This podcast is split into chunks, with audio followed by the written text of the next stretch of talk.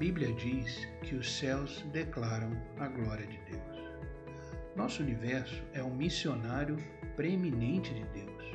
Uma pintura não sugere um pintor? Estrelas não sugerem um criador de estrelas? Não é que a criação implica num criador? Agora, olhe para dentro de você. Veja o seu senso de certo e errado. Quem lhe disse que um código moral existe?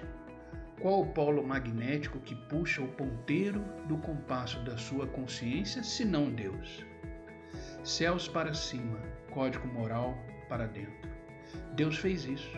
As maravilhas acima de você e dentro de você testificam da existência dele. Mas Deus não só fez o mundo, mas ele ama o mundo. Veja o que está escrito em João capítulo 3, versículo 16. Porque Deus tanto amou o mundo. Experimente essa.